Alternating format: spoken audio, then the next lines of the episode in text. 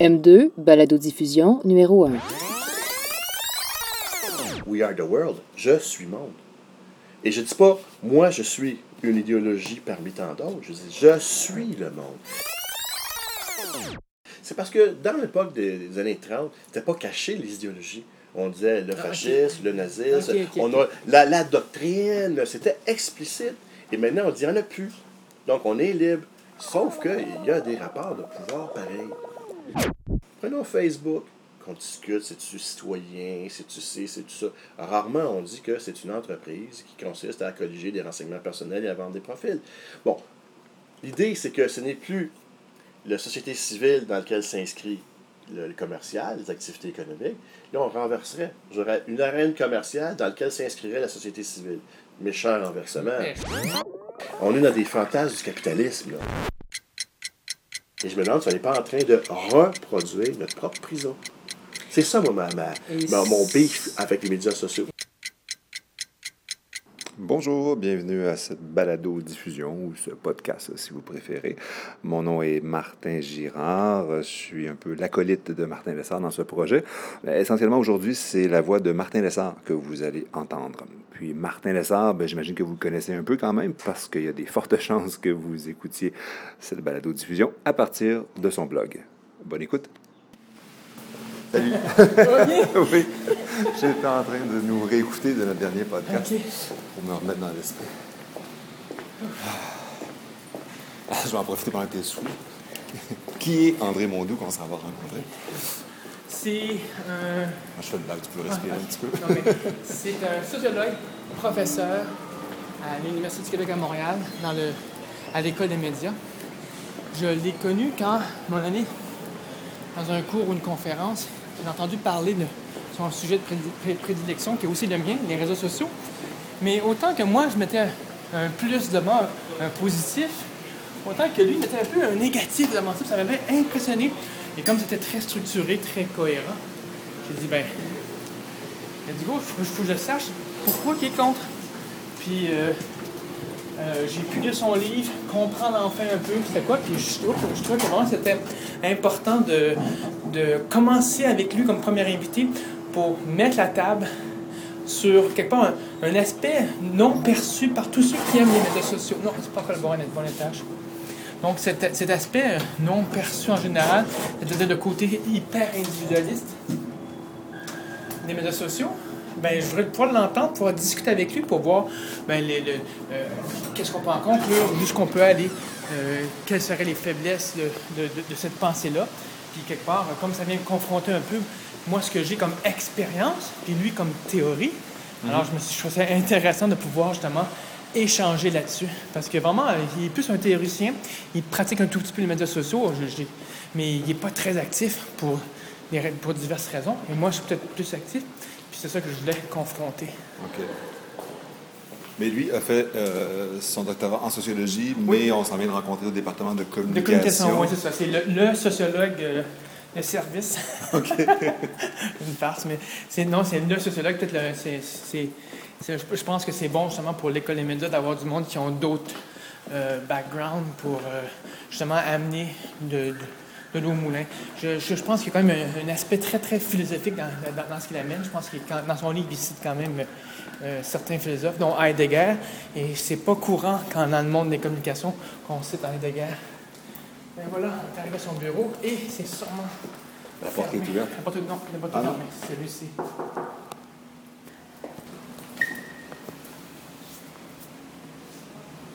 C'est son livre, c'est ça ici. Histoire sociale de et technologie numérique de 1945 à nos jours. On essaie de faire une cohérence, justement, une cohérence euh, entre ce qui a pu se passer. Et lui, il commence en, en 1945 parce qu'il y a vraiment eu une, une explosion vraiment après la Seconde Guerre mondiale. Il, il peut remonter un tout petit peu avant, mais c'est vraiment le- le- la manière de voir les médias sociaux et voir les nouvelles technologies. C'est vraiment, euh, lui, lui, il fait partir en, en 45 en disant que toute la, toute la, la manière de voir, de l'interpréter, ça commence avec la cybernétique, avec ce, projet de, quelque chose qui pourrait devenir plus grand que nous tout ça. Ce que lui appeler des fois la, technologie avec un grand T, comme étant une,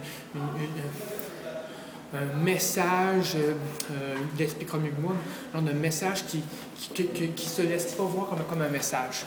Euh, Il y a une idéologie qui se fait pas voir comme une idéologie en disant c'est comme ça, c'est comme ça, c'est fort, c'est un courant, c'est comme le progrès avec un grand P. Mais il existe la technologie avec le grand T. Puis lui, il fait juste dire mais écoutez, c'est une idéologie comme une autre, puis il faut juste dévoiler comment ça fonctionne, que c'est un discours parmi d'autres discours. Donc peut-être lui, une approche, c'est pour ça que je trouve que c'est un peu philosophique, il y a une approche peut-être un peu philosophique dans le sens postmoderne, donc l'idée que tout pourrait s'é- s'équivaloir, mais c'est pas vraiment vrai, puis je pense pas c'est son point de vue, faut dire que tout s'équivaut. Mais quand même, l'idée de dire que c'est un discours parmi d'autres discours, et dévoilons ce discours-là. Ben voilà, c'est ce que je vais entendre comme aujourd'hui en disant OK, dévoile-moi le discours, c'est quoi, puis euh, qu'est-ce qu'on peut en faire? Parlons-en, faisons une conversation. À suivre.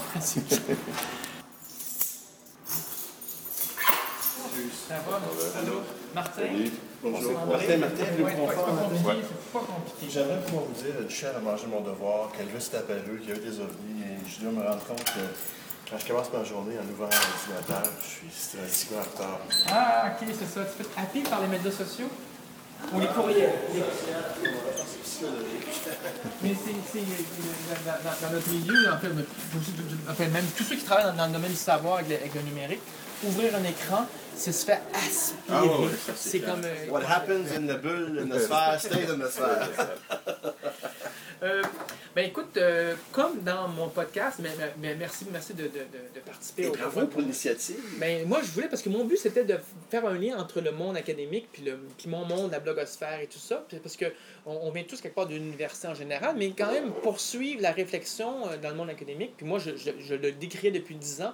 Je trouvais que ça manquait, cette réflexion-là. Il n'avait, c'était comme souterrain. Puis en général, c'était pas, pour, à mon avis, très, très fort. La première fois que j'ai entendu parler de, de, de, de ta théorie, en fait, une de tes théories, à mon avis, tu en as plusieurs, mais celle de, de l'hyper-individualisme que les médias sociaux pouvaient amener, en fait, ou en fait, portaient. Ça m'avait beaucoup porté, ouais, parce que c'est. Mais C'est une grosse c'est- très, Puis t'as pris en plus des mots que je trouvais très durs, qui étaient comme. alors que moi, je mettais un plus de- du côté des médias sociaux, toi, tu mettais un négatif. Je disais, ah, c'est intéressant. Puis je. Puis ben là, ben, je voulais un peu en discuter parce que mon but, c'est vraiment de, de pouvoir amener ce savoir académique, une théorique, dans, dans, dans notre sphère de la blogosphère. Le premier sujet que je veux vraiment aborder avec toi, c'est cette notion de. Euh, tu avais dit, toi, que le. je, te cite dans un article du Devoir euh, du mois de septembre, c'est le jeu domine sur les plateformes comme Twitter ou Facebook. Euh, les médias sociaux deviennent l'expression du sujet et c'est bien normal puisque l'hyper-individualisme de nos sociétés laisse croire aux individus qu'ils sont émancipés du social. La prédominance de l'individu tend à éclipser les rapports politiques, religieux ou idéologiques. Ne reste que des individus qui s'affirment comme étant totalement libres. C'est le modèle néolibéral où le nous s'efface, où l'État disparaît et où il ne reste que le je qui est tout. Puis pour trouver un exemple, j'ai trouvé... Ça provoquait un peu. Hein? oui, oui, tout à fait. Mais, Je mais en condensé, c'est- très dur à avaler, effectivement, mais quand je com- com- comprends le, le- le contexte. Déroulons le serpent. Ouais, c'est ça, je on va enlever la queue de sa bouche. Puis, Puis euh, moi, j'avais trouvé, j'ai trouvé pour toi un, un- un gars qui est sur, sur Twitter qui s'appelle Ray Lopez euh, aux États-Unis. Je trouve fascinant. Son tweet de ce matin, c'est Ah ouais. très simple. Il disait Fuck people and fuck relationship, relationships. donc, il est pour la reproduction sociale euh, en général. Puis, euh, ce gars-là, là, il, il- il se présente comme étant 16, single and professional human being. Puis il est suivi par quelque chose de l'ordre de euh, 64 000 personnes. Alors je fais comme incroyable, quel beau, beau, euh, beau spécimen. Mais Ouais. écoute, il faudrait nuancer, pas nuancer, mais euh, tu sais, c'est comme un ordinateur. hein, tu sais, un, un, un, thème, tu as un petit plus. Quand tu pèses sur le plus, il, Oui, c'est ça. L'expansion. C'est ce qu'on va faire. On va, on va cliquer sur le plus. Mon Dieu, qu'on est geek, ça n'a pas d'allure. on va cliquer sur le petit plus et étendre ça.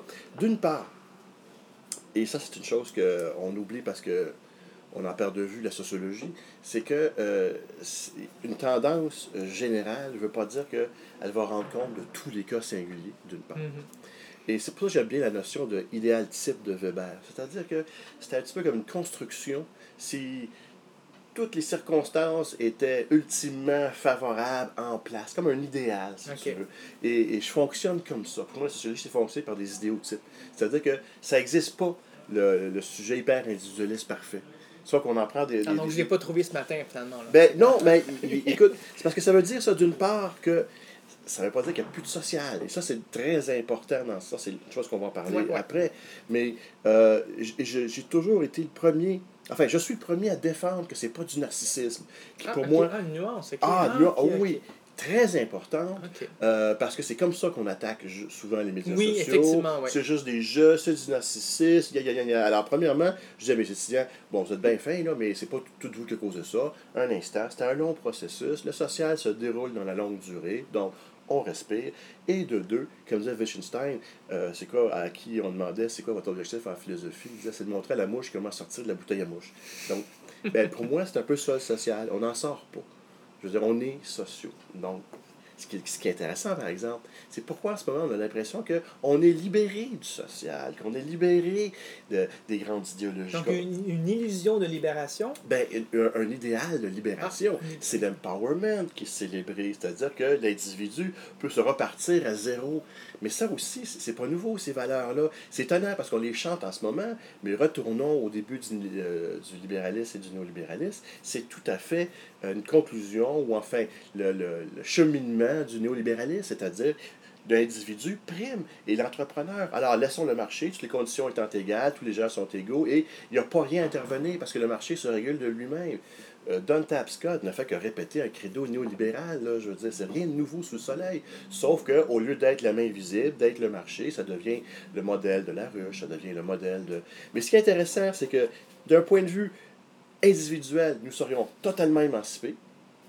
Et au point de vue collectif, on serait hyper régulé, optimalement configuré, la ruche, la formulaire. Autrement dit, au niveau indi- individuel, c'est anything goes. Puis au niveau collectif, ça serait tout sauf n'importe quoi. Parce que c'est optimisé. Alors là, tu dis, oh ben là, il y y a un méchant il y a un passage à faire entre les deux. Là. Hey, je passe de plein contrôle à liberté totale. Là, on tombe dans des fantasmes. Je vais Mais- pas sortir Young, là, mais Ouais. on est dans des fantasmes du capitalisme. C'est. euh, euh, OK, euh, on- est d'accord que le fondement d'où de- d'où est parti toutes les nouvelles technologies, en fait, c'est quand même pas mal le monde capitaliste, le monde occidental qui en est ça. Donc, des fondements individualistes qui étaient déjà, à mon avis, euh, sous-jacents, euh, en fait, ne serait-ce que par la religion euh, chrétienne, qui a déjà la notion d'individu. Donc, on voit une, une poursuite, effectivement. Ben, c'est Kant. Ouais. À La révolution Oui, oui, tout à- oui, tout à fait, on est capable d'avoir un regard sur le monde, intelligible et d'être en contact avec la vérité. Pourquoi alors que du coup, euh, on rattache et on prend les, ces exemples de médias sociaux comme étant un endroit de, de jeu, de narcissisme? Pourquoi que. Pas de moi- narcissisme. moi- mais, mais pourquoi qu'on on fait l'association, puis pourquoi qu'on devrait le dissocier? Puisque, Oui, au fond, ça reste profondément une suite qui existait déjà de je- je, je dois m'inscrire, donc euh, c'est lui qui parle dans les réseaux, ça ne peut être que moi. c'est parce que si on a un individu qui refute tout déterminisme social, quand il rencontre l'autre, il doit se dire, il doit faire son identité. Et si tu regardes la généalogie de Facebook, les blogs, comme euh, modèle du journal personnel où on Mhm. parle du jeu. Pensons au début de Facebook avec tous les quiz de nature identitaire. Qui êtes-vous, quel genre de vedette, êtes-vous, quel genre de couleur, êtes-vous, quel genre de... C'était tout des, des, des... Et même le statut, hein? À quoi, euh, en, en français, c'est à quoi pensez-vous, mais en anglais, c'est status. Ah, le statut, c'est le regard extérieur posé sur moi en tant que membre d'un tout. Et ça devient une autre manière d'auto-expression. Et à la limite, juste qu'on conclure, Martin, ouais. à la limite, le- le- les médias sociaux, c'est c'est pas leur seule fonction, mais ils agissent comme miroir idéal. C'est-à-dire que je me présente tel que je veux être aux autres, et c'est rare que les gens vont te contredire dans les médias sociaux. hein. On aime, Oui, on n'aime oui. pas. Donc, à la limite, on est très près du, du miroir parfait. Je me donne un miroir sur mesure. Sauf que c'est pas moi que j'admire. C'est encore le regard de l'autre posé sur moi, mais le regard de l'autre, il est, il, est, il est laminé sur mesure, si je peux dire. Mais est- est- est-ce pas, ok, je- je- j'en- j'entends ce que tu dis, est-ce que c'est- pas quelque part une poursuite de ce qui existait déjà en m'habillant propre, en, en, en me coupant les cheveux, en, prenant, en, en suivant la mode? C'est pas déjà un peu cette. euh, Est-ce qu'on est dans, dans- cette poursuite-là? Ah oui, tout à fait. Et c'est pour ça que les révolutions là, qui arrivent le jeudi soir à 8h moins quart, je crois pas, je veux dire, à moins que ce soit politique. Puis même politiquement, c'est des processus qui, sont, qui font de la longue durée. Et c'est pour ça que les médias sociaux, parce qu'avant ça, euh, Lipovetsky, l'ère du vide des Mhm, années 80, qu'est-ce qu'il disait Lipovetsky? On est dans le, le démantèlement des grandes idéologies. Hein? Puis il dit on est passé de la négation, je ne suis pas le système, je ne suis pas les idéologies, à bas la religion, on veut se libérer, à pleine positivité. Je suis qui je suis. On est passé de Marx à Popeye, en quelque part, tu sais. I am what I am. Mais, ok, les- le- je, je, en- je reviens encore à ma, ma question de, de- des médias sociaux m'ouvrent, moi, à, à moi, la possibilité de m'exprimer. Ça se donne que le statut ou à quoi je pense, ça ne peut être que, que, que ben, je pense, donc je suis, donc ça ne peut être que moi qui, qui va s'exprimer. Donc, je ne peux pas jamais, en autant, dès que l'individu s'exprime, il va tout de suite montrer que quelque part, il est... Euh, qui va nier le social, qui s'exprime... Non, euh, c'est parce que ce qui se passe, c'est que s'il n'y a plus de déterminisme, rapportons-nous il y a 150 ans, ben, Ouais. dans ce coin-là, tu pouvais dire de quelqu'un, juste en le voyant, comment il était habillé, de quelle région il venait, sa classe et sa sociale. classe sociale, et probablement son métier. Hein, Il faut lire Mhm. euh, L'Empire de l'éphémère, de, le magnifique livre de Lipovetsky, le jeune à l'époque, parce qu'aujourd'hui je trouve qu'il est bon. Enfin, c'est autre chose. Mais euh, c'est ça, donc il y avait une. C'est un peu le concept de Bourdieu, de la distinction. hein. Et aujourd'hui, euh, on a rejeté ça, la chute euh, lyotardienne des grandes valeurs, la fin des grands récits. On est dans. À ce moment-là, quand je me présente à l'autre, si ultimement, rappelons-nous l'idéal type, alors je suis, je n'ai aucun repère en commun, donc il faut que je me décline, il faut que je me dise. Et si je me dis tout seul, ben ça ça aide pas. L'identité, c'est toujours aux yeux de l'autre. Et c'est comme ça que les médias sociaux remplissent une partie, euh, j'aime pas le terme fonction, mais euh, participent à cette dynamique de reproduction. la continuité, donc, Oui, et c'est pour ça qu'on dit des jeunes, ah, ils savent pas c'est quoi la différence entre le public et le, le privé. le privé, puis manque d'expérience. Non, non, non, non, non. C'est parce que s'il faut que je me construise une identité donnée privée et que je l'exprime à l'autre sphère publique, on a donc une dynamique qui pompe des données privées sur les sphères publiques. Mais c'est- totalement adapté à l'ère du mais, temps. mais, mais c'est pas parce que. Parce qu'au fond, est-ce que ce, ce discours-là aurait pu. Est-ce que, que tu tiens aurait pu être tenu, mettons, il y a 30 ans, en parlant juste de, de la mode, hein, par exemple, en disant, voilà, les punks, ils s'expriment, ils expriment quelque chose, euh, puis les preppy, puis euh, nommons tous les petits groupes qu'il va y avoir il y a 30 ans, les rockers. Euh, euh, est-ce que les, les médias sociaux font quelque chose de différent que tu dis, ah, ça, c'est c'est exacerbé, quelque chose que tu voyais, puis qui c'est. Ben, Lipovetsky disait à l'époque, c'est la logique de la mode appliquée à l'ensemble du social. Moi, je le vois comme un capitalisme qui. Mais, Des modes de production euh, in- ins- s'instaurent, imprègnent l'ensemble des relations. À tel point qu'aujourd'hui, et ça c'est l'autre versant de l'hyper-individualisme que nous allons voir, mais à Ouais. tel point qu'aujourd'hui on dit plus capitalisme, on dit économie. Oui. C'est comme s'il n'y avait plus d'idéologie, plus de les politique, et on se dit, ben, ah, c'est super. Alors qu'en fait, pour moi, c'est la, conséquence de tout ça. On a, on a une société d'individus. Comme disait Freytag, le dernier, le Freytag et le femme, il était posthume, c'est l'abîme de la liberté. Et c'est un peu ça aussi. Et ça repose sur une grande contradiction. C'est que l'idée que, individuellement, nous trois ici, on peut faire ce qu'on veut. Alors toi, tu es bleu, rouge, jaune. Parfait. Yay! Mais qu'est-ce qui fait que tu peux dire jaune, rouge ou bleu? C'est la liberté de produire? Mais dès le moment où tu dis jaune, puis je dis bleu, puis Martin dit rouge, on est en rapport politique, là. Autrement dit, notre liberté, elle est liée même à, elle est liée au politique lui-même. Et ça, c'est une facette qu'on occulte. Parce que, idéologiquement, c'est plein gare sur l'individu qui peut tout faire, se libérer. C'est l'empowerment. Donc, je, je reprends ton- ton- ton- ce que tu viens de dire. Donc, au fond, de, si je veux me libérer de la mode il y a 30 ans, là, euh, grâce aux réseaux sociaux, je peux inventer ma propre mode de la couleur que je veux. Et là, du coup, tu me dis, c'est une illusion de se croire émancipé. Peut-être de, de la mode, je me serais émancipé à quelque part de ce phénomène-là de dire, je dois être habillé en- de telle manière ou pas, ou je dois me présenter de telle manière. Je crois qu'on est arrivé à avoir une mode par personne, mais tu me dis, au fond, que ça n'empêche pas du tout, ou ça, ça, ça cache ça cache le fait qu'on a des liens encore et politiques et sociaux entre tous. Le, euh, euh, le social est éminemment politique à cause de sa liberté de produire du symbolique. Tu peux pas dire je peux faire n'importe quoi puis pouvoir choisir une affaire sans que tu tombes dans du politique. Et c'est ça qui est intéressant dans l'ère du temps actuel. Pourquoi avons-nous l'impression? Parce que tu as dit qu'on qu'on communique, qu'on se donne une identité. On a toujours fait ça. Par transcendance, la religion, par transcendance, les Mhm. grandes idéologies, ou, ou la mode un, un- un peu plus local, entre guillemets. Mais aujourd'hui, on a l'impression qu'on le fait pas. Ah, mais attention, on le fait pareil, mais sur une base technique. OK, ben, euh, là, je, je, je vois tout à fait moins où, où est-ce que tu t'en, tu t'en vas par rapport à ça, puis euh, ça, ça se tient. Évidemment, je ne peux pas dire que ça ne peut pas se tenir parce que je pense que tu as assez réfléchi là-dessus. Mais Oh non, mais je peux me tromper, hein. C'est mais, ça euh, débat. c'est juste que là, tu as, un bon. Le cadre théorique, il, il est bien là. Euh, je me, me dis juste comme, au fond, la, la, la continuité des réseaux sociaux ne fait que poursuivre ce- cette, cette idée d'aller de plus en plus vers l'individu, l'hyper-individu, qui, qui est quelque part là. Et pourquoi tu penses que dans les médias sociaux ou les nouvelles technologies, que ça cacherait plus ou moins peut-être que les autres euh, euh, c'est c'est-tu plus euh, Ah oui. c'est plus caché en ce moment Ah, tout à que- fait. À cause de la technique, justement, on y arrive. C'est parce que dans l'époque des, des années 30, c'était pas caché les idéologies. On disait le Ah, ok. fascisme, le nazisme. On a, la, la doctrine, c'était explicite. Et maintenant, on dit, en a plus. Donc, on est libre. Sauf qu'il y a des rapports de pouvoir pareils. Et, on- et on les voit. Prenons Facebook, qu'on discute, c'est-tu citoyen, c'est-tu ci, c'est-tu ça. Rarement, on dit que c'est une entreprise qui consiste à colliger des renseignements personnels et à vendre des profils. Bon, l'idée, c'est que ce n'est plus la société civile dans laquelle s'inscrit le, le commercial, les activités économiques. Là, on renverserait. J'aurais une arène commerciale dans laquelle s'inscrirait la société civile. Méchant renversement. Méchant, ouais, ça c'est c'est Et on n'en parle pas. Ouais. Et ça, et pourquoi qu'on n'en parle pas? Parce que il y a deux visions de la technique, et je t'apprendrai rien. Euh, la première, instrumentale, un outil neutre. C'est ce que Heidegger appelle la représentation anthropologico-instrumentale. Une pelle, c'est une pelle. C'est puis- extend mes possibilités. euh, La deuxième, plutôt heideggerienne, c'est que la technique est une force en, en elle-même, hein, de dévoilement, de révélation du monde. comme le progrès, le. le- Euh, le- non, pas- non, comme euh, pouvoir de chez Heidegger de chez Heidegger la technique c'est pas juste c'est avant tout ça arrive avant les sciences. C'est du savoir la technique pour Heidegger et non pas juste un savoir-faire. C'est à dire que par tu parles d'objectivation tantôt ben justement la technique objectivise le design le sujet et le monde en même temps.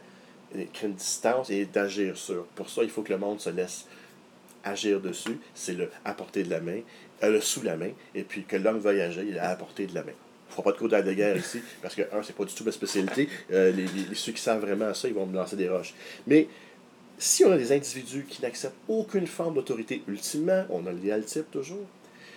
Qu'est-ce qui fait que les rues, c'est pour à feu et à sang, le monde ne se promène pas à courir tout, tout nu dans les champs? Il y a un ordre pareil. Oui, mais quelle, quelle forme prend-il, puisqu'il ne peut pas être idéologique?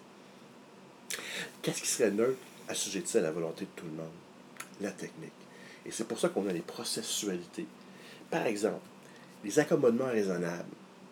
Bon, si je prends le père de la sociologie allemande, Weber, lui, c'est la sociologie des valeurs incompréhensibles. Il dit, ben, finalement, on est un monde de valeurs. Et c'est irréductible. Tu ne peux pas prouver le bien fondé d'une valeur. Tu ne peux prouver le bien fondé d'une valeur qu'en en reniant celui d'une autre. Et ultimement, pour Weber, l'État, c'est quoi? C'est l'usage légitime de la violence. C'est-à-dire, ben, contrôler la politique, justement, par les valeurs.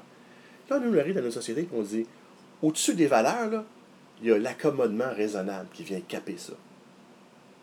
Comme dirait le monde, WTF. Qu'est-ce qui viendrait caper les valeurs? Qui serait au-dessus des valeurs? Puisque c'est le, le truc qu'on a décidé, c'est une valeur, c'est un choix politique, soit collectivement ou en tout cas individuellement, ou le, le- la somme des, des choix individuels qui mènent. Oui, mais on n'a pas dit, nous, on va faire preuve de tolérance. On n'a pas pris une autre valeur. On a pris une technique, un faire, quelque chose de supposément désincarné. Et c'est là le piège. C'est que la technique est porteuse de rapports idéologiques et de politiques. Et c'est pas parce que c'est porteuse de politique et de rapports idéologiques que c'est mauvais. C'est juste de dire que c'est incontournable. Sauf qu'en ce moment, on les nie. À ce moment-là, quand on présente le rapport technique en disant, ben, c'est le même, ça marche, c'est plus du capitalisme, c'est de l'économie, ben là, il n'y a pas de débat à avoir. Tu es dans le mode d'emploi, tu es dans l'évidence, dans. Et il y a même, non seulement il n'y a pas de débat à avoir, la notion même de débat est exclue. Regarde les étudiants, c'est ce qui s'est passé. Et ce qui se passe aussi, et on tombe dans l'autre phase de l'hyper-individualisme, l'autre facette de l'hyper-individualisme, c'est que si je me présente non pas comme une idéologie, c'est-à-dire discours sur le monde, mais comme technique, c'est-à-dire le lien avec le monde, hein, la technique qui révèle ça, eh bien, we are the world, je suis monde. Et je ne dis pas, moi, je suis une idéologie parmi tant d'autres. Je dis, je suis le monde. Et qu'est-ce qui se passe? Bien, à ce moment-là, tu ne peux pas être à l'extérieur de ce qui prétend être le monde parce que tu viens de détruire sa prétention. Alors, les autres idéologies, quand elles apparaissent, elles détruisent, elles ne font pas seulement qu'apparaître la notion d'idéologie, enfin, elles ne font pas seulement apparaître une autre option, elles font apparaître la notion même d'idéologie, c'est-à-dire la démondialisation de ce qui prétend être le monde. Donc, tu ne peux pas être à l'extérieur. Télé-réalité, on enferme les gens dans un monde, puis quand ils sont ils perdent, ils s'en vont à l'extérieur. Ma thèse, je l'ai faite sur le MP3. Justement, tu es pirate, pourquoi? Tu es à l'extérieur du monde. Et regarde ce qui s'est passé avec les étudiants. Ils étaient à l'extérieur, on ne les a pas reconnus. Et quand on les a reconnus, ils étaient violents. Parce que, ultimement, tu deviens le mal. Tu es contre le monde. Et c'est ça, la et, et- ça veut donc dire que tu socialises, ins- intégré dans le monde, sur la base que tu ne peux pas être à l'extérieur. Surveillance et contrôle. Et, et de ce fait, la socialisation devient surveillance et contrôle. Surveillance devient banalisée. Les médias sociaux, c'est aussi ça. c'est-à-dire de dire ce que je fais. Et aujourd'hui, avec le GPS et tout, là, nous, on appelle ça des trackers dans mon groupe de recherche, plus ça va. C'est de dire qu'est-ce que je fais, qu'est-ce que je suis en temps réel, même où je suis. Ça, c'est étonnant. Une technologie de contrôle, d'organisation militaire, hein, le GPS, est aujourd'hui associée à des outils d'émancipation personnelle. Mais, et, et dans, dans les faits, c'est vrai parce qu'à un niveau le micro-local, ça émancipe les, les, les gens. Qui, parce que pour beaucoup de gens, en fait, peut-être moins pour moi, mais je sais que ma, ma blonde, elle, euh, avoir un GPS, c'est le monde qui s'ouvre à elle. Tout d'un coup, elle peut se retrouver en ville puis, euh, puis elle se rendre à un rendez-vous à temps. Donc, euh, c'est ça qui est assez contradictoire, c'est que tu as, dans, dans une poursuite très, très, très fine, des choses qui, a priori, au départ, a priori, on aurait dit, mais faut pas aller dans cette direction-là. C'est un, une société totalisante qui contrôle tout. Euh, euh, en tout cas, ça, pourrait avoir une dérive. Et pour l'instant, en tout cas, on peut toujours dire que pendant qu'on tombe, il ne se passe rien de grave, mais, euh, mais pour l'instant, c'est des technologies qui ont libéré. Et ce que je trouve fascinant, c'est qu'on en est rendu à dire merci les commerciaux de nous avoir libérés quelque part d'une forme de, de, de, de chape de plomb, soit des États ou, euh, ou de, certains gouvernements, ou ensuite de... ah, et je reviens, je, je pousse plus loin, en fait, pas, pas plus loin, je, je vais peut-être un peu contre cette notion de... Je m'émancipie de certaines limites euh, c'est pas, c'est un verbe, mais. c'est- c'est- Oui, oui, S'émanciper. ok. Mais c'est.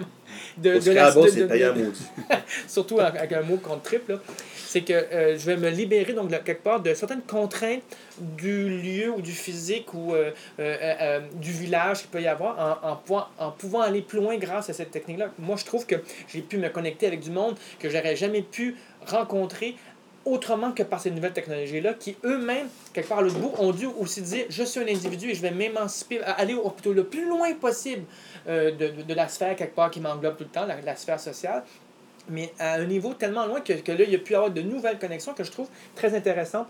Et donc là, il y a comme une contradiction parce que dans, dans les faits, il y a quand même des, des belles avancées commerciales qui viennent changer le social et on peut plus dire, en tout cas, de- depuis les dix dernières années où il y a une montée euh, exponentielle de- des médias sociaux, que, puis là, on je pense qu'on se dirige vers plutôt une consolidation dans la prochaine décennie, euh, que ça n'a pas changé le monde. C'est, même, on parle même plus d'Internet, on parle des médias sociaux comme quoi ça a comme changé le monde. On parle des révolutions euh, euh, arabes, qui aurait eu une composante médias sociales à travers ça, jusqu'où, à quel point on pourrait discuter, mais c'est quand même pas négligeable. Donc je me dis juste, ah ben oui, donc il y y a des vraies avancées sociales à travers des individus euh, qui ont utilisé et ont réussi à, à s'émanciper à travers ça. Donc en niant un peu, donc quelque part, tu dis que c'est un discours qui cache le fait que ce soit un discours.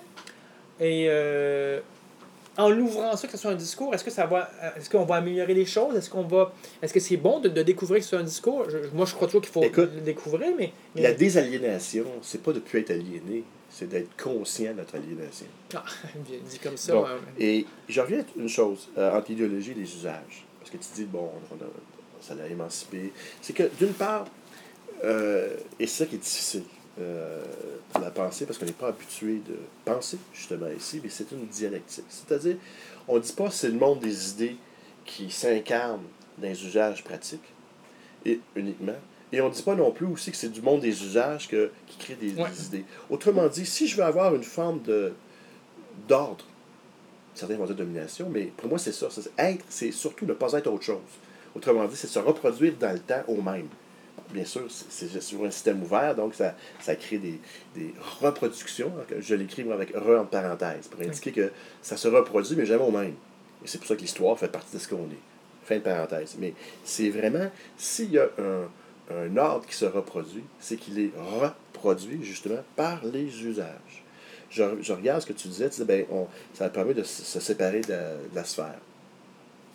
C'est là qu'est l'émancipation, l'empowerment. C'est là que je pogne le feu à l'arrêté d'atterrissage. Parce que je dis, c'est pas que tu t'es, tu t'es, euh, émancipé de la sphère, tu es passé d'une sphère à une autre sphère. Sauf que la deuxième, elle se présente pas comme sphère. Et c'est là que le, le bas blesse euh, pour moi. Et ceci dit, il m'arrive des fois de me réveiller la nuit, de dire, écoute, t'es donc bien négatif, il y a du positif. Et je dois dire, Martin, je pense souvent à toi à ce moment-là. Euh, si t'es hors contexte, ça va mal pareil. Ça va y aller penser à Martin, là. Mais je me dis, et on a déjà eu cette discussion-là, c'est-à-dire qu'il il va falloir que, si on veut changer des affaires, que ça passe par les usages aussi. ouais. Et, et ça, c'est très clair que je n'ai pas investi cette dimension-là.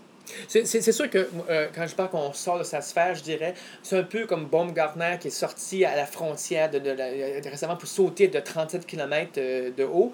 Il était quelque part à la frontière entre la, la sphère terrestre puis quelque part le début de. de, de- Mais jamais il est sorti de la sphère Red Bull. Ok, oh! Oui, mais d'ailleurs, moi, je trouve que c'est- un, pour moi, c'est un, signe comme quoi que l'ère spatiale est passé à autre chose. C'était pour moi un, un, un, baptême ou un faire-part de baptême de, de, pour dire que, que bienvenue à la nouvelle ère a- aérospatiale. Nous sommes dans le laisser-faire. C'est ça. Les, les, commerci- les commerciaux, maintenant, ont pris le contrôle et c'est un show. Ouais, je ne dis pas contrôle, mais Oh, ben, une euh, présence. Sur, sur le temps, c'est- Oui, oui, euh, c'est sur- ça. sur le Oui, temps. tout à fait C'est d'accord. plus seulement les États qui peuvent réussir à, à- à envoyer du monde dans l'espace. Maintenant, des commerciaux peuvent le faire. Et quelque part, c'est un, un- un signe comme quoi que euh, attendez-vous à quelque chose dans le prochain siècle, ça va. Oui, mais et je reviens sur le, cette, justement cette idéologie, cette sphère qui ne se présente pas comme sphère. Tu prends Facebook Places, tu demandes où ce que tu es. Il va te donner les magasins, les commerces.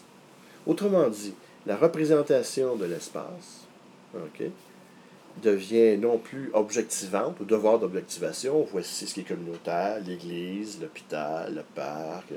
Non, ça devient entièrement sur mesure. C'est la dérive, si tu veux, possible du constructivisme. C'est-à-dire que là, où c'est que tu habites? Ah, j'habite près de chez Walmart. C'est pas le métro un tel, c'est pas la rue un tel. Tu comprends-tu? C'est que, et ça revient à ce qu'on disait tantôt, c'est la privatisation du communal, finalement. Mais, mais, mais euh, maintenant, on, on est d'accord que toutes les révolutions qu'on a pu voir technologiques, en tout cas au moins technologiques, c'est, euh, on les appelle par le nom de la compagnie. On va googler quelque chose, ça s'appelle un Facebook. On peut arriver à dire plateforme numérique, là, mais en général, c'est que des termes. On fait des Ben, Instagram. oui. C'est parce que, est-ce que c'est Oui, parce que les réalités? Mais un instant, Martin, là, tu dis toutes les révolutions, mais tu restes les 20 dernières années. Oui, oui, oui. je- oui, je- oui ah, ah, ben, ouais, j'ai pas écrit un livre hein, qui date de Tu ne dis 1940. pas que j'ai, tu me dis pas que j'ai changé mon Edison, tu dis ampoule. Ah, ouais, c'est ça. Ouais, hein? ça, c'est vrai. D'ailleurs, tu dis même plus Kodak, tu dis caméra. Ah ouais, ça c'est vrai. Donc c'est une question de temps. On est juste, on est juste alors de, de dans, dans l'instant où on n'a pas encore trouvé le nom. En fait, le nom c'est pas Et imposé. révolution, moi, c'est un terme que je fais tellement attention. Je Oui. préfère parler de trajectoire. oui, ok.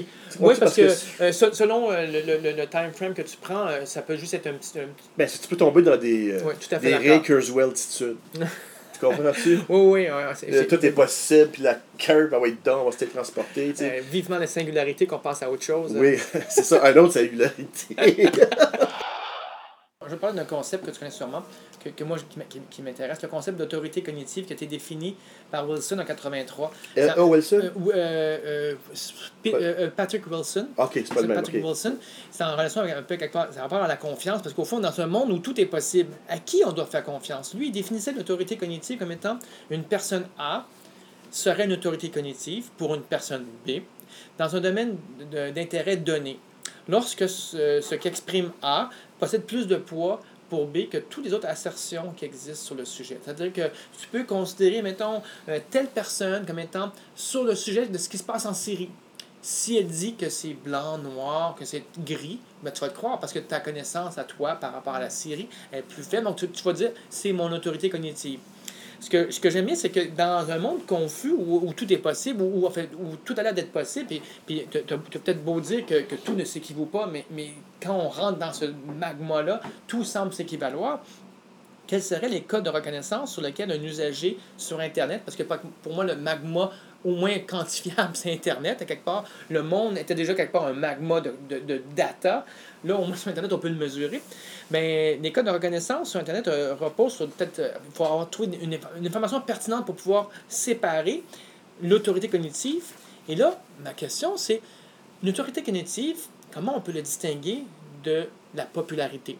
On est quand même d'accord, je pense, sur le terme de. On a tous des autorités cognitives autour de nous autres, veut, pas, à divers niveaux. Euh, c'est peut-être pas la personne la plus la meilleure au monde, mais cette personne-là peut, être- peut t'aider. Un journaliste peut, peut être une autorité cognitive pour toi dans un tel domaine, en économie ou euh, sur le domaine international. Mais quelqu'un de populaire au palais, ça aussi, on peut le définir. Comment on fait pour distinguer les deux? Parce que quelque part, c'est un enjeu, parce que les médias sociaux amènent cette notion de popularité. Et Totalement. Et, et je pense que c'est un enjeu causé par le néolibéralisme, par le capitalisme à sa phase actuelle. C'est-à-dire, euh, prenons le cas de.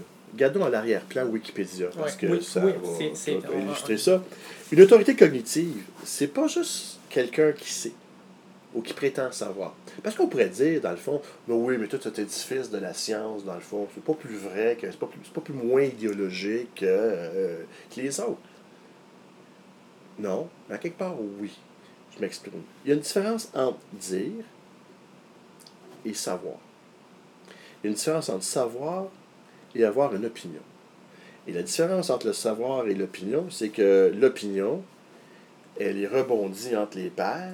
ok? Il y a des, mécanismes, dont des conférences, des colloques, on jase, et des critiques, et puis on débouche sur un savoir. Ça veut-tu dire que c'est la vérité, que c'est objectif? Non.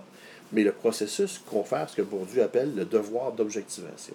C'est-à-dire qu'on n'y croit pas qu'on va arriver avec la vérité ultimement, comme disait le philosophe Alain. Le problème avec ceux qui cherchent la vérité, c'est qu'ils finissent par la trouver. Mais, on, paraphraser Jacques, on fait comme si on se donne devoir d'objectivation.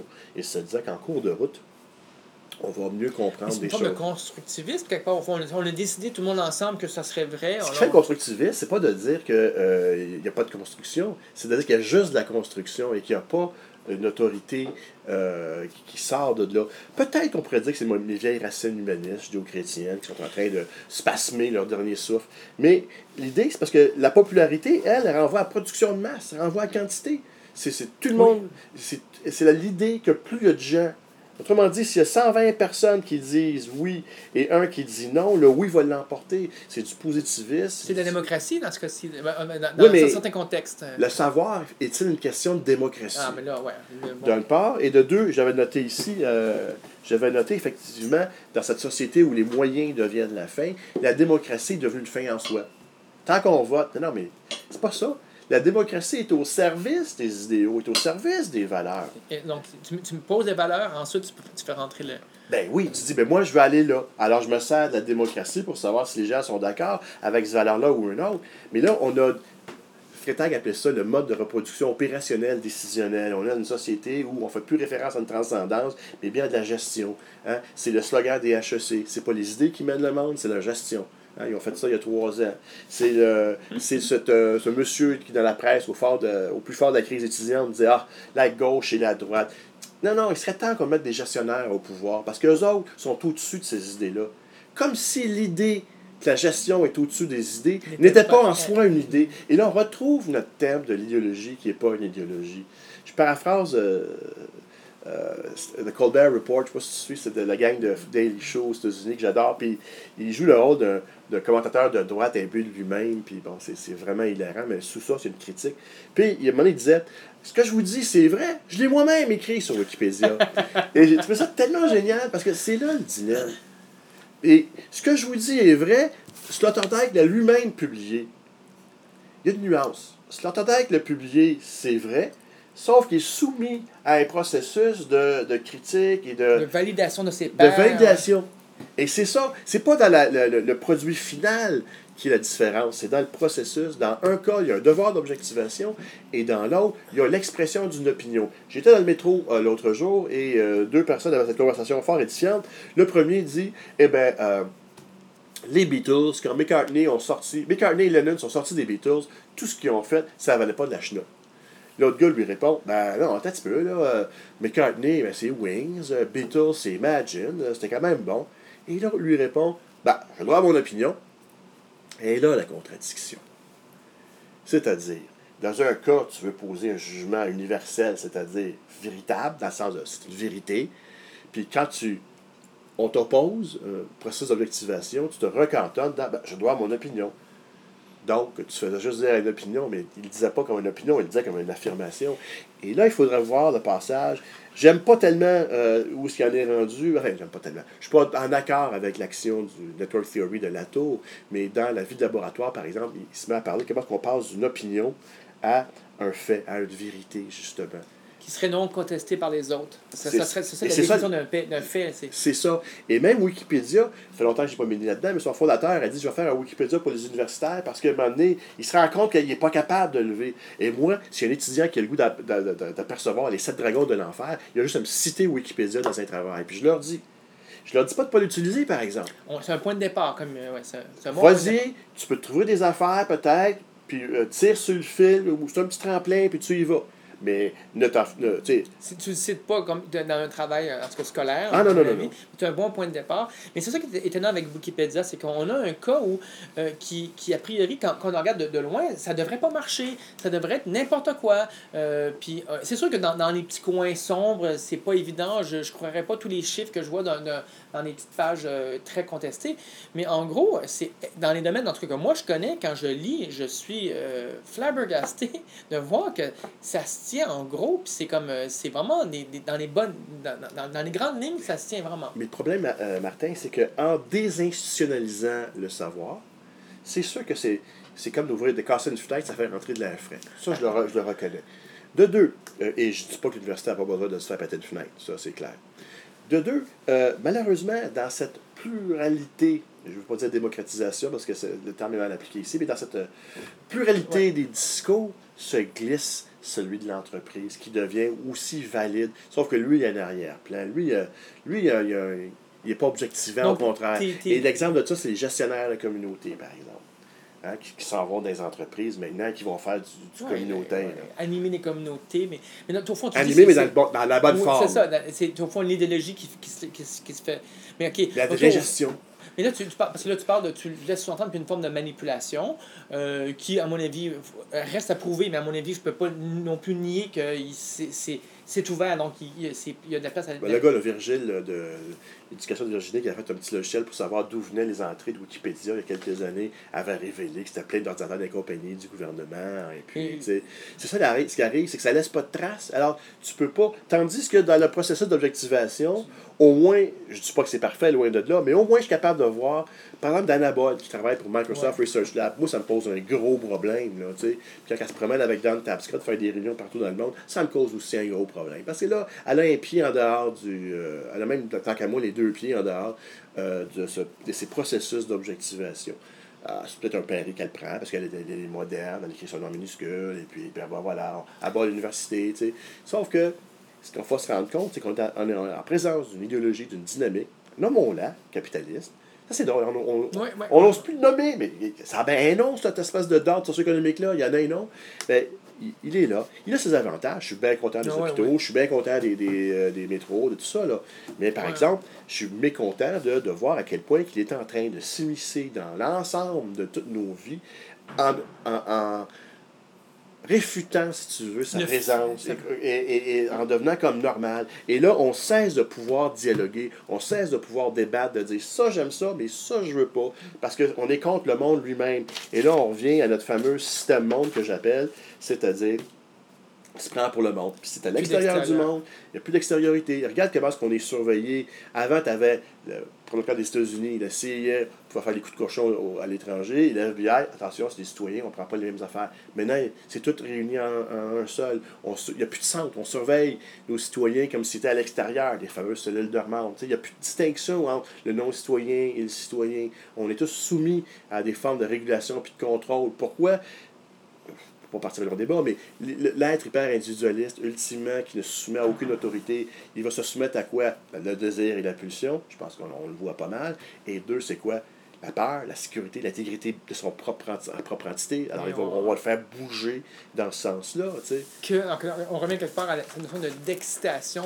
Celui qui contrôle les pistons pour exciter tous ces individus-là va pouvoir avoir un certain contrôle de la société, finalement. C'est ça que... Euh, euh, Il y avait un exemple. J'étais euh, ah, j'étais en Estrie, un chalet, euh, avec des copains. Week-end de gars. Aucune boisson. Et euh, il se met à parler de la- un qui avait lu la biographie de Keith Richards. Je dis oui, j'ai entendu une entrevue avec lui, c'était super. Ah oui, ah, ah. Je sors mon iPad. 20 secondes plus tard, je l'avais acheté. Moi, je suis impulsif. Et est-ce que je l'ai lu? Bon, j'ai lu euh, une couple de pages, là, mais si je trouve pas le temps, là, il va rejoindre un paquet de bebelles ici là, que j'aurais pas le temps de lire. Mais tu vois, il vient nous chercher dans cette pulsion-là où on est pas tout à fait nous-mêmes. D'ailleurs, c'est dans l'air du temps, hein, j'écoute les jeunes, qu'est-ce qu'ils disent? Ah, c'est malade, c'est trop malade, c'est trop hot. Hein, la gratification, là, c'est N plus 1, la dynamique. Toujours plus, toujours plus. Alors, ils vont dire c'est trop hot, c'est trop malade, c'est trop débile. Tu vois, dans les expressions, c'est d'être en anglais, c'est overwhelmed, flabbergasté, c'est-à-dire d'être euh, submergé, euh, d'être dans le trop. Et ça, c'est de l'ego. Et ça, c'est aussi un fantasme du capitalisme. D'avoir plus, plus, plus, puis de dire, ben regarde, tout est correct. Là, je veux dire, c'est le fantasme de la totalité puis de la quantité. J'ai 1500 amis, 2000 amis sur Facebook. Ah, yes! Et en passant, ça, c'est aussi très indéguerrien. Parce que moi, je dis à mes étudiants, bon, je sais, personne va dire que les 1500, le compteur, quand il est à 1500, c'est tous des amis. OK. Non, non, ça- Mais je leur dis, on est dans quoi d'abord? Sais, quand Heidegger dit que la technique moderne, ce qu'elle fait, elle prend du symbolique, elle le rend accumulable, stockable, gérable. C'est ça le compteur d'amis sur Facebook, 1500.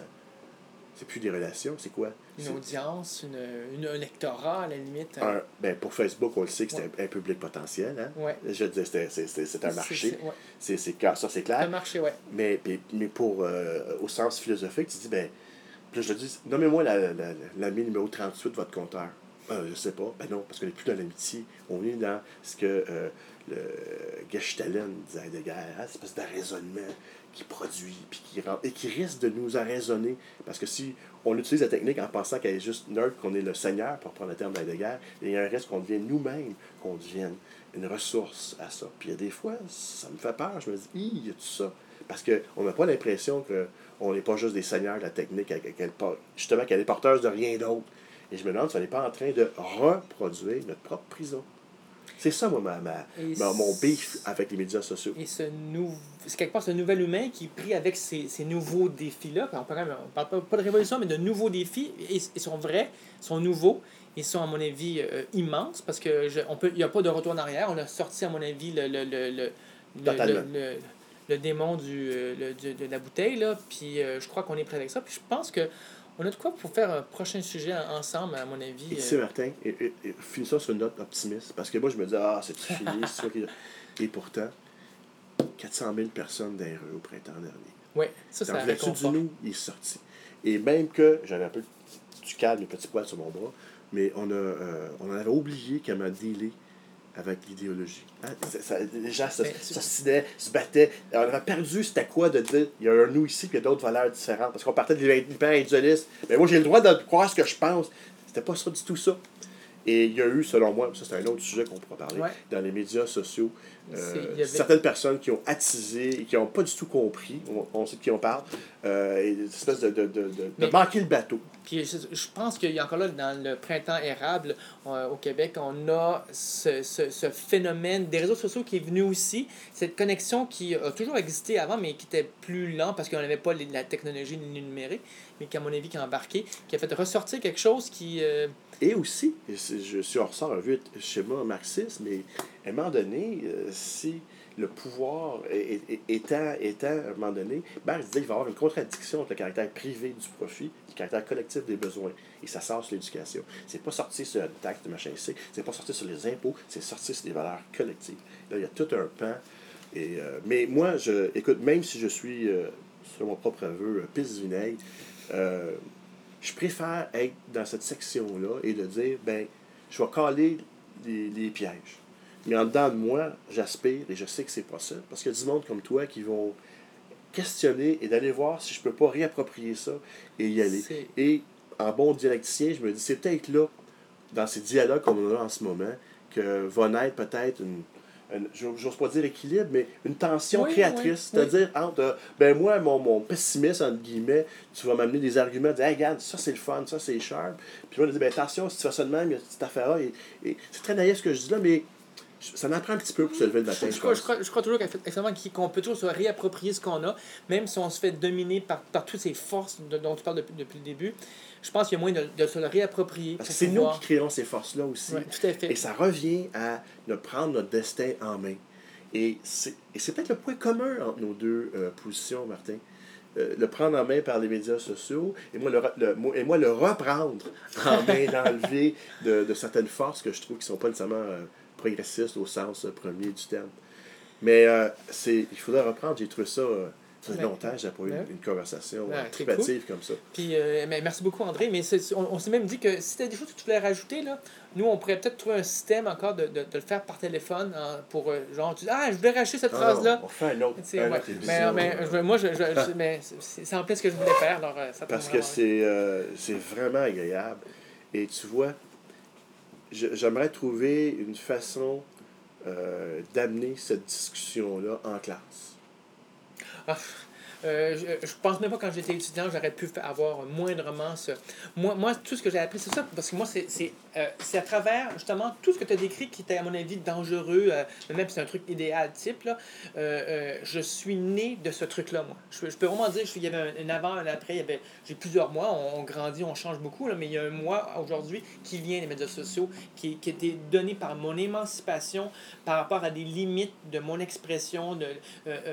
Tout ce que où là où tu mettais un négatif moi je mettais vraiment un positif et j'ai grandi j'ai appris je, je, je, je, réutilise tous les défauts les, les fameux compteurs de, de, de- d'amis pour moi c'est comme c'est juste un- un- une manière de, de valider si un propos marche ou marche pas mais je réutilise autrement de la même manière que Umberto Eco disait mon année par rapport à un cadran de, de réveil matin euh, ben, dans une tribu africaine euh, plutôt reculée ben, il s'en servait comme pendentif autour du cou du chef. Ben, pourquoi pas? C'est, c'est, pour eux, le temps n'existait pas. C'est un beau pendentif.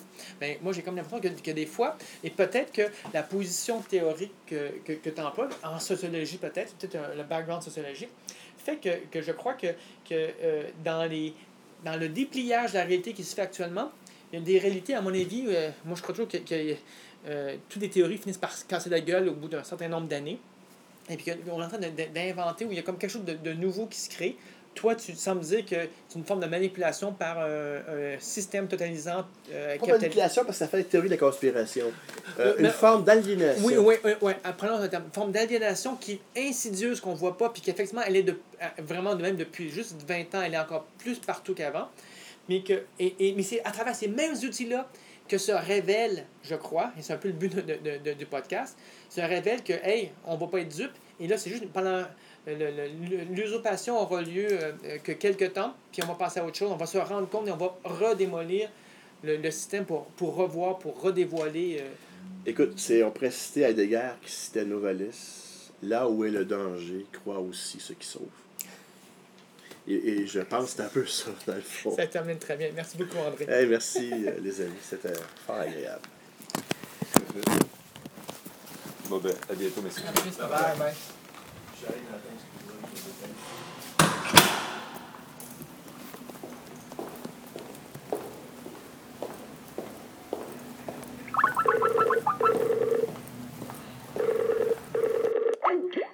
Bonjour, Martin. Bonjour Martin.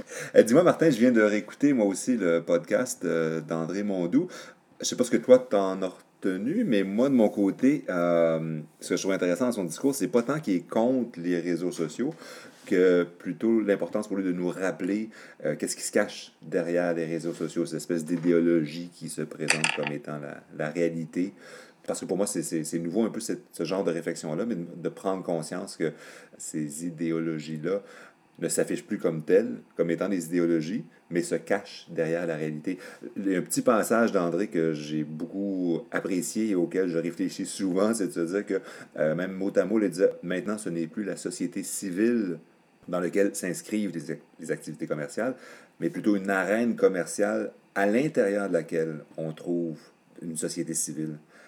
Et cette espèce de renversement, moi, en tout cas, ça, me hante encore. Puis je dis, ah, ok, ben, dorénavant, je serais peut-être un petit peu moins naïf, quoique j'étais déjà sur mes gardes quand je vais sur les réseaux sociaux, mais ça ajoute une raison de plus de voir dans quoi ça s'inscrit. Fait que je sais pas, toi, de ton côté, qu'est-ce qui t'a marqué? Euh, J'ai aussi perçu comme ça, c'est-à-dire que euh, ce qui se passe, c'est que euh, avec peut-être depuis 100 ans, il y a une baisse de confiance qu'on a envers nos politiciens, envers le politique, envers le système. Et ce qui se passe, c'est que le- l'espace laissé libre a été rempli par les marchands et les marchands nous proposent des outils qui nous permettent de, retrouver une forme de démocratie. On est libre, on a une discussion horizontale et c'est ce que je pense que M. Mondou a, amené comme point, c'est que euh, se retrouve effectivement à avoir l'illusion de, de, retrouver effectivement euh, une place de citoyen. Et c'est les marchands qui nous offrent, nous offrent ça aujourd'hui. Moi, ce que j'en ai compris, c'est que, euh, puis je pense qu'il a très bien appuyé ça, c'est de dire qu'on a l'illusion, justement, qu'on s'émancipe, comme il dit, du social. Et le social étant, dans, mon, dans mon interprétation, associé au politique. Le politique a mis une place en, fait, la société est, tenue par la politique. Puis là, c'est les marchands qui le tiennent en disant, non, ben, voilà, si vous venez chez nous, euh, vous êtes émancipé et euh, euh, quelque part, vo- votre, votre individualité peut être enfin euh, euh, laisser, peut, être, peut être libre et laisser cours à tout ce qu'il veut. Ce qui est assez hallucinant, parce qu'effectivement, quand on parle des réseaux sociaux ayant été des outils d'émancipation, même pour des peuples, tu te dis, attends un petit peu, c'est parce que derrière ça, mais en même temps, est-ce que ce genre de réseau euh, informatique aurait pu s'installer? Sans le soutien de l'entreprise privée derrière? Est-ce que des individus en toute liberté, sans être rémunérés, sans investissement, auraient pu instaurer des réseaux sociaux comme Facebook ou Twitter? Euh, que... euh, moi, je pense que oui. L'instaurer, c'est une chose, et moi, je pense que oui, puisqu'il y a Diaspora, qui est un, une plateforme sociale libre, donc, euh, et les, tous les logiciels libres, c'est fait par du monde qui veulent le faire et ils ne sont pas payés directement. Donc, oui, l'installation marche. Par contre, pour que ça fonctionne, euh, je pense que les marchands ont bien montré qu'il faut une force de marketing.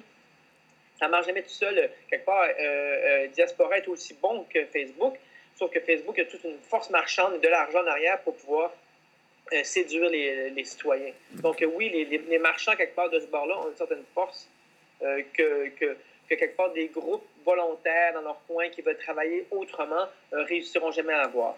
Bon, c'est à nous de s'en servir euh, intelligemment. Moi, ce que j'ai remarqué aussi, ce qui m'avait beaucoup frappé, euh, c'est qu'il faisait beaucoup de citations. Évidemment, c'est un professeur et donc il cite beaucoup. Et ça, m'a amené, moi, à, réfléchir en me disant que peut-être que notre prochain, euh, prochain rendez-vous, ça serait quelque part, moi, ce qui m'a beaucoup intrigué, au-delà de, ce qu'il a dit, c'était de. Il est toujours en train de citer, un, professeur va toujours citer ses sources, puis heureusement finalement, mais je me suis dit, c'est drôle, dans le monde de, de la blogosphère, on ne cite pas nos sources on va juste lier à nos sources. On, fait comme une, certaine nuance là. Puis j'aimerais ça pouvoir, moi, interroger quelqu'un qui euh, a été très proche, euh, mettons, du monde de la blogosphère et qui pourrait nous dire un peu qu'est-ce que ça pourrait être, de, ce passage vers, vers la citation. Qu'est-ce que ça implique tout d'un coup de citer? Euh, parce que la, la citation, on ne parle pas juste de dire j'ai lu un livre, j'en parle. Il faut que ça s'inscrive dans quelque chose, dans une structure pour pouvoir être capable de le, de, de, le citer, de pouvoir dire si je cite ça, c'est parce qu'il y a comme un, il y a du monde avant moi qui, eux aussi, avant eux, il y avait du monde et il y a une certaine lignée qui peut remonter jusqu'à aussi loin que les Grecs. Ben moi, moi que je pense que c'est ça que, que, je voudrais voir, c'est nous, les, dans la blogosphère, on ne fait pas vraiment ça. On va juste liker une personne sans se soucier qu'il y a un lien correct le. Ben, moi aussi, j'aime bien parce qu'effectivement, euh, je pense de mémoire, là, il citait euh, Weber avec son idéal type, euh, Kant, Heidegger. Moi, c'est des noms que j'avais déjà entendus, mais honnêtement, je les ai googlés un peu pour avoir plus de détails. Mais j'aime et je trouve ça important quand on peut inscrire des réflexions ou des commentaires, en, en, citant des sources, en ayant des références communes pour s'entendre sur la signification des mots qu'on emploie, mais aussi dans la notion temporelle, de dire qu'on remonte à un siècle ou deux pour aller chercher des. Ben, pas, je pense que c'est juste le siècle dernier, là, dans le cas des trois noms que j'ai mentionnés, mais je trouve ça important parce que ça appuie et dans une réalité qui était complètement différente que celle qu'on vit aujourd'hui. Et moi aussi, je suis assez d'accord que c'est important d'aller ajouter ces sources-là parce que sinon, ça fait comment il disait ça euh, il, donnait comme exemple une conversation dans le métro où deux personnes parlent des Beatles, puis il dit ben moi je trouve que telle telle chose, puis l'autre dit ben moi je trouve, puis j'ai droit à mon opinion. Ben oui, mais so far so good, ça va servir à quoi? Si c'est juste de l'opinion? Puis des fois, dans l'individualité qui est développée dans les réseaux sociaux, conjointement à ça, euh, cette individualité, ses opinions, puis dans les médias traditionnels aussi, je suis bien placé pour l'entendre, là, tous les gens d'opinion qu'on embauche, pour entendre leurs opinions, pour forger les nôtres, c'est un peu malsain. Mais donc, de sortir de ça, puis d'aller chercher, comme tu dis, des références académiques, moi, je suis tout à fait d'accord dans cette, mais cette quête Ce que je pense, c'est que le monde de la blogosphère, c'est un monde d'opinion. Et donc, mais en même temps, euh, euh, par, la, par la citation, en fait, le, le, le lien hyperlien qu'on fait, il y a une forme de citation, mais on n'a pas le souci, et c'est ça qui est nouveau, on n'a pas le souci de dire est-ce que le lien tout le long est, est, cohérent? Parce que je peux citer Kant, mais complètement hors contexte. Mais euh, euh, rarement un, académicien va citer euh, quelqu'un de manière hors contexte. Il est toujours, c'est toujours structuré. Mais même l'hyperlien, quelque part, qu'il va faire, a un sens dans sa structure. Parce que dans un blog, on ne le fait pas nécessairement parce qu'on euh, n'a pas ce souci-là. Mais en même temps, je me dis, il y a sûrement une, quelque chose d'intéressant de quelqu'un qui aurait découvert ce passage-là, puis qu'est-ce qu'on peut en interpréter euh, par rapport à la blogosphère? C'est, c'est, est-ce que c'est justement juste de l'opinion? Ou alors c'est que le chemin que le, que le lecteur doit, faire en lisant un blog et en parcourant le, le, les hyperliens, si c'est pas tout d'un coup lui qui doit faire le sens, alors que là, les académiciens, eux, c'est eux qui, en tant qu'auteurs, doivent faire sens du lien qu'il va proposer, alors que les, la blogosphère, compte sur le lecteur pour faire sens. Et je pense que cette inversion-là est très intéressante. Ce serait le fun de trouver quelqu'un qui peut en parler. Bon, ben, c'est là que tes contacts rentrent en ligne de compte. Je vais trouver quelqu'un, puis je, je- je- je- je t'appellerai dès que j'ai trouvé. ben, parfait, puis on ira encore une fois enregistrer la conversation puis partager ça avec vous. OK, ça marche. C'est cool. OK, c'est bon. bonne journée, Martin. À toi aussi, bye bye.